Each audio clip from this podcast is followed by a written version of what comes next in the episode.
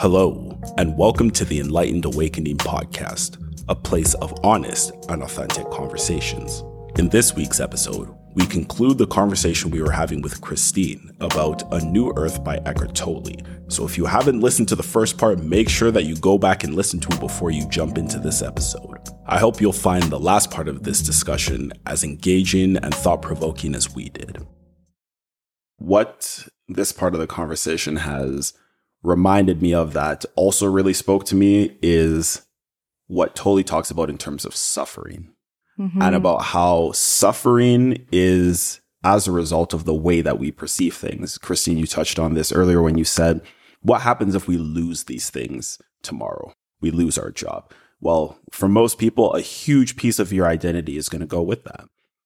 When you meet somebody new for the first time, one of the first questions that comes up, what do you do for work? And people sometimes very proudly or maybe sheepishly, depending on the type of job you have and the societal prestige that comes with that.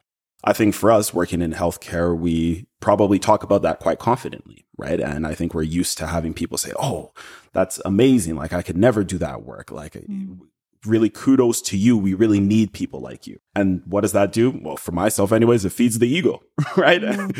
right. And I, and I learned early on that, wow, this is actually something that that I can use. But then that's where, for myself, anyways, I started falling into that danger. And that's why what Tolle says about how that suffering comes when we use or when we allow the ego to encapsulate all these different forms and all of these different things that we then put into this box of me.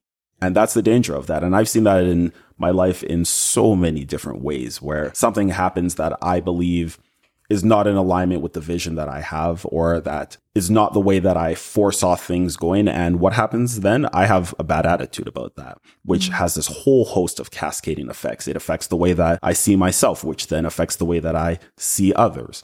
It affects the way that I treat others and leads me to act in a suboptimal way that is not in alignment with who I want to be. Hmm.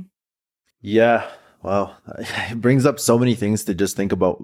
Personally, though, I, I just think about two things. One is, as you mentioned, Christine, about being objective about things and not trying to take as much subjectivity out of life as you can, which is incredibly hard mm-hmm. because I think as humans, by nature, we're emotional beings. We're driven by our emotions. And in many ways, keeping control of those emotions can be one of the most daunting things. There's tons of books that talk about your emotions. We've briefly touched on stoicism and how that has been negatively perceived as people that are emotionless. So finding again that balance, I totally agree with you. It's not a 50 50. I actually think that it's always moving and you have to add and remove from one side to the other to keep on balancing it. I don't necessarily think it's just a static thing. And I think we probably all believe that. Mm. You don't? no. I would love to hear about that in just a 2nd mm-hmm. Uh, the reason why I believe that is in my life, I found that nothing has been static. Relationships evolve. My relationships with my environment evolves. My development will always continue to hopefully evolve. But even after just reading this book, there are things that I believed that were driving me towards the place that I want or I desire to be in that no longer need to be there. And it's all about perspectives. Before we get too sidetracked from that, I want to hear your thoughts. Well, there are a couple things I want to say. Well, I'll answer your question first, Uriel. I don't think it's 50 50. I think, like I said before, although things around us change constantly, we never change. We are just us. And that has nothing to do with what we put as important or not important in any given time of our lives. That is a thought process. That's not who we are. I think the less grounded and the less we are aware of who we are as life forces and the authentic self, our brains are always going to be shifting. That doesn't mean that we change. We never change. I think the roles that we play will change. I think the thoughts that go through our heads will change. How we perceive things will change, but who we are fundamentally will never change. What makes you say that? Because I think that I think that we are essentially the same thing, which is mm. energy. Okay. Yeah. We are energy beings. And I don't know if you want to call it the soul, but we are a soul. But I think the way that it is created is the way it will always be. I think that is something that nothing will ever change. I think our minds are so influenced by what's going on around us that we think we change, but I don't think we do. I think over time we can become a lot more alive, awakened, and awakened. I know it's such a, a buzzword, but awakened literally means like I'm awake. As long as we're in our minds, in our heads, we are not awake. It's like you're living. You're actually living. Yeah, y- Yeah. you don't feel life. Yeah. Because we're we're like robots and zombies walking around being controlled by our brains, which is controlled by everything else around us. I think we have to live as alive beings, separate from what happens around us, separate from even what happens to us, you know? So yeah, that's kind of what I think about that. What do you think, Timmy? You know, when I hear this idea of, let's start with balance, right? The way that you were talking about it, I would say that I do agree that it is more of an ebb and flow depending on what's going on in life. And that in certain times of your life, you need to, let's say, spend more of your energy or more of your focus needs to go in a certain direction. But I think the other piece of this is the awareness, right? Which is what we've been talking about being the linchpin when it comes to overcoming ego. I think that being aware of the fact that we have these tendencies within us, it allows us to be able to guard against them in a way that allows us to improve in an iterative way. And what I mean by that is this. Let's say that you act in a way that's suboptimal or not in accordance with your highest ideals.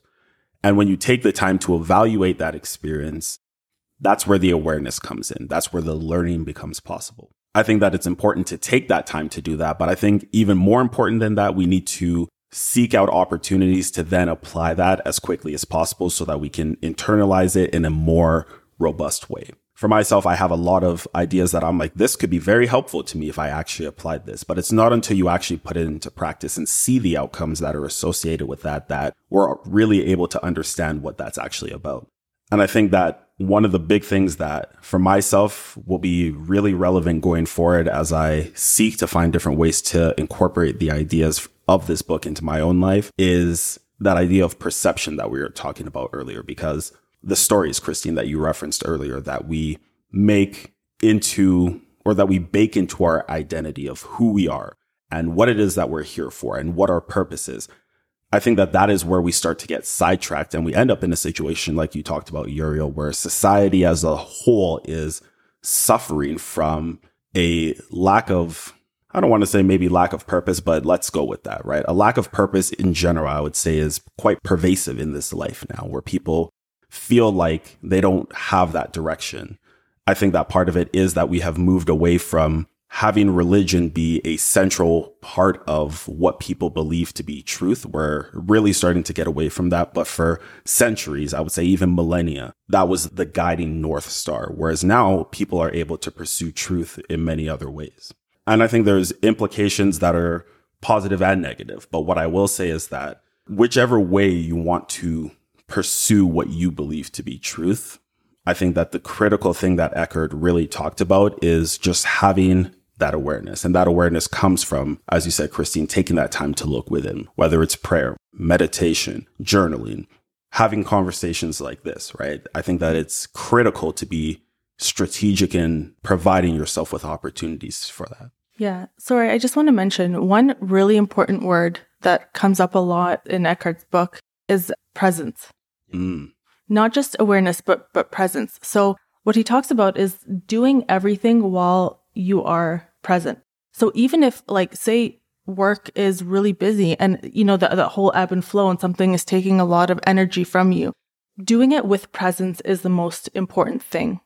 And that's part of the awakening is not just doing things mindlessly because then you're going to ru- actually run into a lot of errors because you're doing things based off of your ego.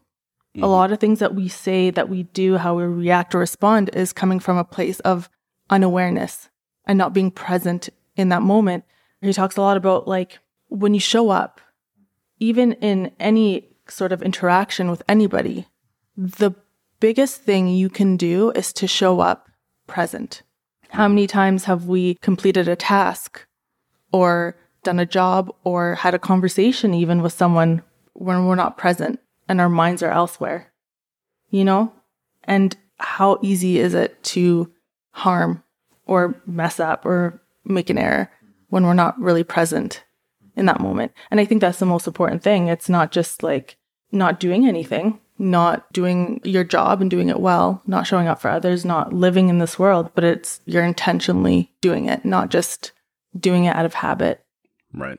And that's what I found actually. Um, to me, we had this conversation not too long ago about like, you know, you, you brought up suffering a lot. And part of my suffering actually was just my day to day living. You know, I was so unalive in my life that I almost dreaded living in my life. Yeah. Nothing had meaning to it. And everything, like go, getting up, doing the laundry, taking the dog out, going to the gym, everything was like pulling teeth. It was like because I was just in my head all the time. But when I actually was doing something and I was in my body and I was actually present for it, and I never thought about the next task, I just thought about this is the only moment is now. I actually learned to enjoy life and it made life so much more bearable. And I think that was actually one of the biggest things that came out of this book for me was living in the present moment and not because we are missing our lives constantly when we're in our heads and thinking about the next thing that we have to do. We're missing out on life. We're not living it. Yeah. And he touches a little bit on like being obsessed with thought mm-hmm. and the ideas of things. And we keep kind of coming back to providing meaning to life. And as I was thinking about it and you guys were talking, all I could think about also how that obsession to the thought that our lives have to have meaning.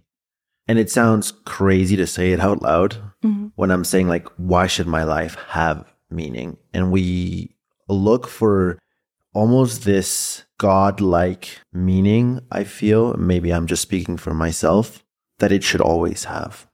I mean, there's a lot of things that contribute for our desire to have a life where perhaps we're adored, we're looked up to, or we're seen as a figure of influence.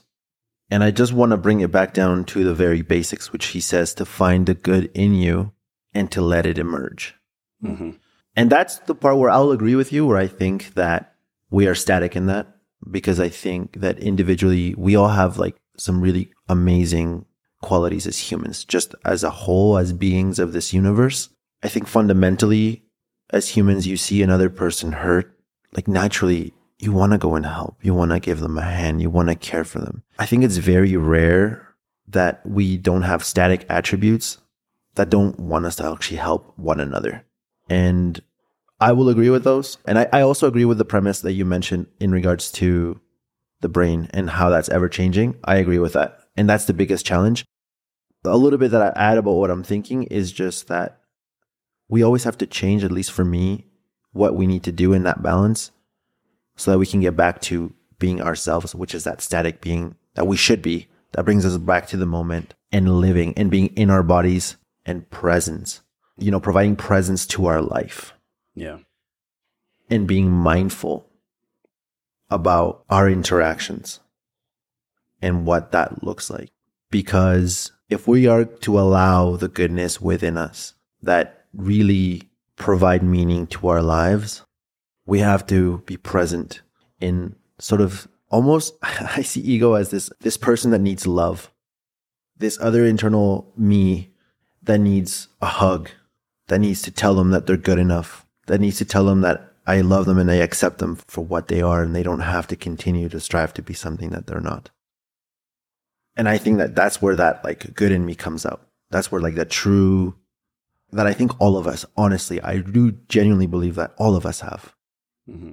But we, as we said it before, we just get so lost and obsessed with these thoughts of what we should be, what's expected of us, and how inferior we are if we don't choose to seek that glorification that is superficial human life. Yeah. Mm. And it's crazy because you can't even have conversations like the one that we're currently having with people anymore. Mhm. It's true. Yeah. I think that to that point right there, that's really highlights what it is that we've strived to do by creating this space, right? Is to have an opportunity to explore honestly and authentically without that fear of judgment, right? And I think that even in this conversation here, that each of us have shed pieces of ego, right? We've talked mm-hmm. openly about why this was important for us, right? And why this recommendation that Christine, thank you. This has been this has been great because not only have we had this opportunity to really cement and hash out why it is that this was of significance to us, but why it is that we're definitely going to have to have more conversations about this, right? I think we kind of already knew going into it that this is, there's a lot to it, right? Mm-hmm. And so I guess to bring part one to a close, a question I want to ask you guys is in this next week, what is something that you're going to seek to apply in terms of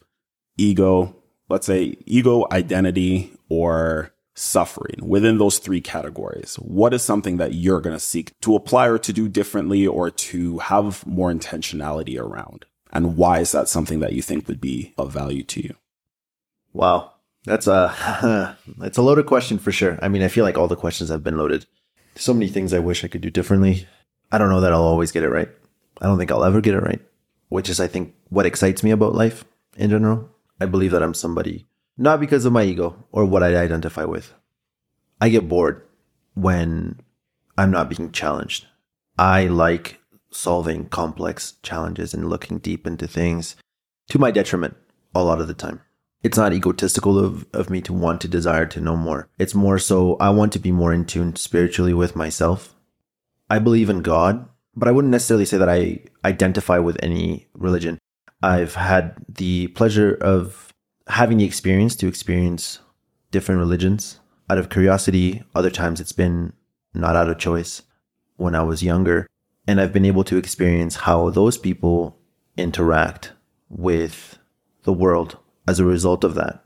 And I just want to really highlight how those experiences also changed how I was interacting with the world because I held those same beliefs. And to some degree, I also think, and I know for myself and the way that I perceived it is that people become obsessed with that. Hmm. And bringing it back to what you asked about me and what I I'm going to choose to do for hopefully longer than, you know, the next week. But it's to stop becoming so obsessed with my thoughts and my idea of the world that I should be living in. And I want to just kind of add two takeaways that I've learned from you guys. Let's talk about really what you've been hammering down on us. And it's about that awareness and really truly being aware of what is important, not my feelings, not being right in arguments, not feeling like I'm superior or inferior to other people. And secondly, to tie those two together is what you said, Christine, that I think really resonates with me is about allowing that static thing to really come out and to be present at all times. Yeah. But the only way that I can allow for that to happen is by being aware Mhm. and not being obsessed with my thoughts and ideas of how the world should be. Yeah, mine would probably be similar to yours, Uriel. Letting go of whether something is good or bad, or should or shouldn't have happened this week. And just always reminding myself that it is, and actually recently my favorite quote for life has been, it is what it is. Yeah. You know, I took that with me in Mexico for the two weeks that we were just there. A lot of things didn't go our way. And what kept me really out of this anger spiral is this mantra of it is what it is. And it's neither good nor bad. It just is. It just is. I knew that. I knew that that's what you were going to say. Yeah, for myself, it's going to be stillness because I think that my mind it moves far more quickly than is probably good. I would say, especially when something that I find to be unexpected or unpleasant happens, and immediately I start jumping to conclusions about why this is not how it should be and what I'm going to do to make it the way that I, it, I believe it should be. And I think that the awareness piece is key, which is why I've kept bringing it up. But Christine, you're really spot on that presence is what is required to create the space for that awareness. If we're so in our heads all the time, there's no possible way that you're going to have a moment to be still enough to understand what's going on. So that's the biggest one for me. And so it's been a dope conversation so mm-hmm. far. This yeah, is this is what I expected, and yeah. it's been nice to kind of explore this with you guys. And Christine, thank you for joining us today. Yeah, it's been you. it's been on point to say the very least. Well, thank you yeah. for having me. It was a really fun conversation, and I, you guys know me very well, and you yeah. know that I love to have these conversations, and we could probably have a conversation for three days straight yeah. without taking a break. So no, exactly right. Tons to talk about. yeah. So yeah, well, we'll be asking you to come back so we can continue this awesome. soon and very soon because there's just so much more that oh, Totally so talks much. about. So Absolutely. Well, I'm excited. To stay tuned. Absolutely. Thanks everyone for listening. We appreciate your continued support. Thank you for listening. Have a wonderful day. If you enjoyed this episode, consider subscribing to the podcast wherever it is that you like listening to podcasts. We out here everywhere Apple Podcasts, Spotify, you name it. And if you're interested in seeing the video podcast version of this conversation, be sure to check out the Enlightened Awakening YouTube channel. As always, take care and stay blessed.